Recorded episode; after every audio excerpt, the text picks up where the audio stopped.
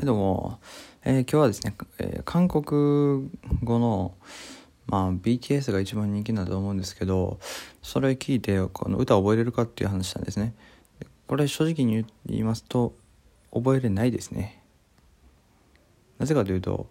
あの彼らの歌っていうのは、まあ、こう時代の流れとかもありますけどやっぱりこうねラップ調で速い言葉を使ったりとかあとはやっぱ日本語でもその歌を聴いて韻とか踏むために歌ってる歌って多いだけ多いと思うんです。特にこう歌詞の意味がなくて韻踏むだけの歌とかね。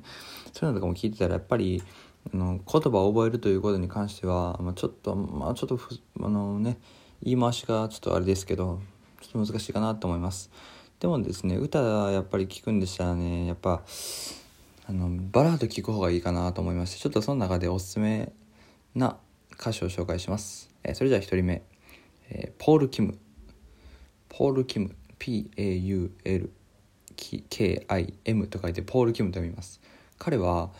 非常にこう声がちょっとねハスキーな感じで、ね、恋愛の歌を歌ってるんですけど大体有名な歌で言うと「ノルマンナ」「君に出会えて」っていう歌とか、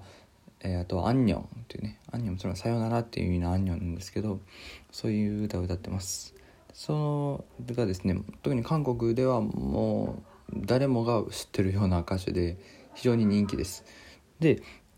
これを聞いて何がいいかっていうとか、えー彼の歌声はあの非常にハスキーなんですけどそんな速い発音で歌ってる歌とかあんまりないんで聞き取りやすいですね。でこれ何回も聞いてると自然に発音とかも聞き取れてくるんじゃないかなと思います。個人的には日本人の耳としてはそれが一番聞き取りやすいかなと思いました。でもう一人いきます。もう一人は、えーベンですね。B-E-N ベン。ベンちゃんは確かまだ1996年生まれだったんですかね。多分まだ20代前半だったと思います。で彼女の声も非常にこう透き通った高音のボイスが特徴なんですけど「えー別れてくれてありがとう」とか、えー何でしたっけ？180度。180度っていうのはあの付き合ってから彼氏が態度彼氏の態度が180度変わってしまったっていうね 歌なんですけどそれとかも聞いてる。まあ基本恋愛の歌です。でも恋愛の歌なんですけど非常に発音がゆっくりで進んでいく歌手でして、まあ、聞き取りやすいかなと僕個人では思いました。なのでおすすめですね。ただこれベンちゃんもポール・キムも聞いてもらって分かると思うんですけど恋愛なんでやっぱ重いっすね正直。あの西野カナの3倍ぐらい重たいやつが韓国で普通なんですよ。あの恋愛の歌を歌ってる人。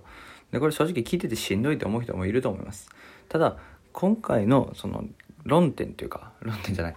今回そのしたいことっていうのはやっぱ言葉を覚えたいってことなんですね。言葉を覚えるならばこのアーティストを聞いた方がいいですよっていうのをお勧めしてるだけであって個人的にその歌を聴いて恋愛あいいなみたいなならないです正直。結構重いっちゃ重い歌です、まあ、ただやっぱそれのその言い回しとかそれも覚えれるので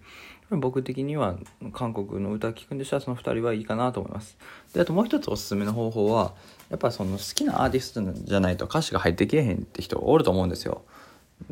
でこれはもう絶対そうです。これ僕もそうなんですけどやっぱ外国の歌聴く時にテンションゆかあの上がる歌じゃないとわからんなってあると思うんですけどこれもやっぱりこうでは好きなグループで言うと、まあ、例えば BTS 好きな方だったらあの高音の歌とかバラードを歌う人いるじゃないですか、えー誰でしたっけ？ジミンさんとか V さんとか特に高音とかあのグクさんとかですね。その辺も声が高くてバラードとかもしかしたらユニットで歌ってるかもしれないです。僕ちょっと知らなくて申し訳ないんですけど。でそれを聞くとそれを何回も何回も聞いてるとやっぱバラードなんであのゆっくりで耳に入ってきやすいかなと思います。だから、まあ、基本的にはそっちの方がいいかなって思いますね。あのやっぱりポップな歌とかラップばっか聞いてもまあ覚えれる歌は少ないと思います。なので初めに覚え出そうと思うんであればそういうゆっくりなバラードを聴きながらまあ多分恋愛の歌が多いんでちょっとしんどいかもしれないですけどそういう歌を聴きながら覚えるのも一つかなと思います。であともう一つえっと、これはま歌じゃないんですけど、あの僕が語学勉強する時に絶対やってる方法で一つおすすめします。えーこれは移動中とか寝る前とかなんか作業中音楽を聴くタイミングとかに、えーその言語を絶対聞きますねあの例文とかそういうのをずっと聞き流しながらあの例えば料理をしたりとか家出て電車乗る時にその言語を聞いたりとかしてると自然と頭に入ってきます。で発音っていうのはなかなか慣れがないと覚えれないと思うんですけど僕個人としては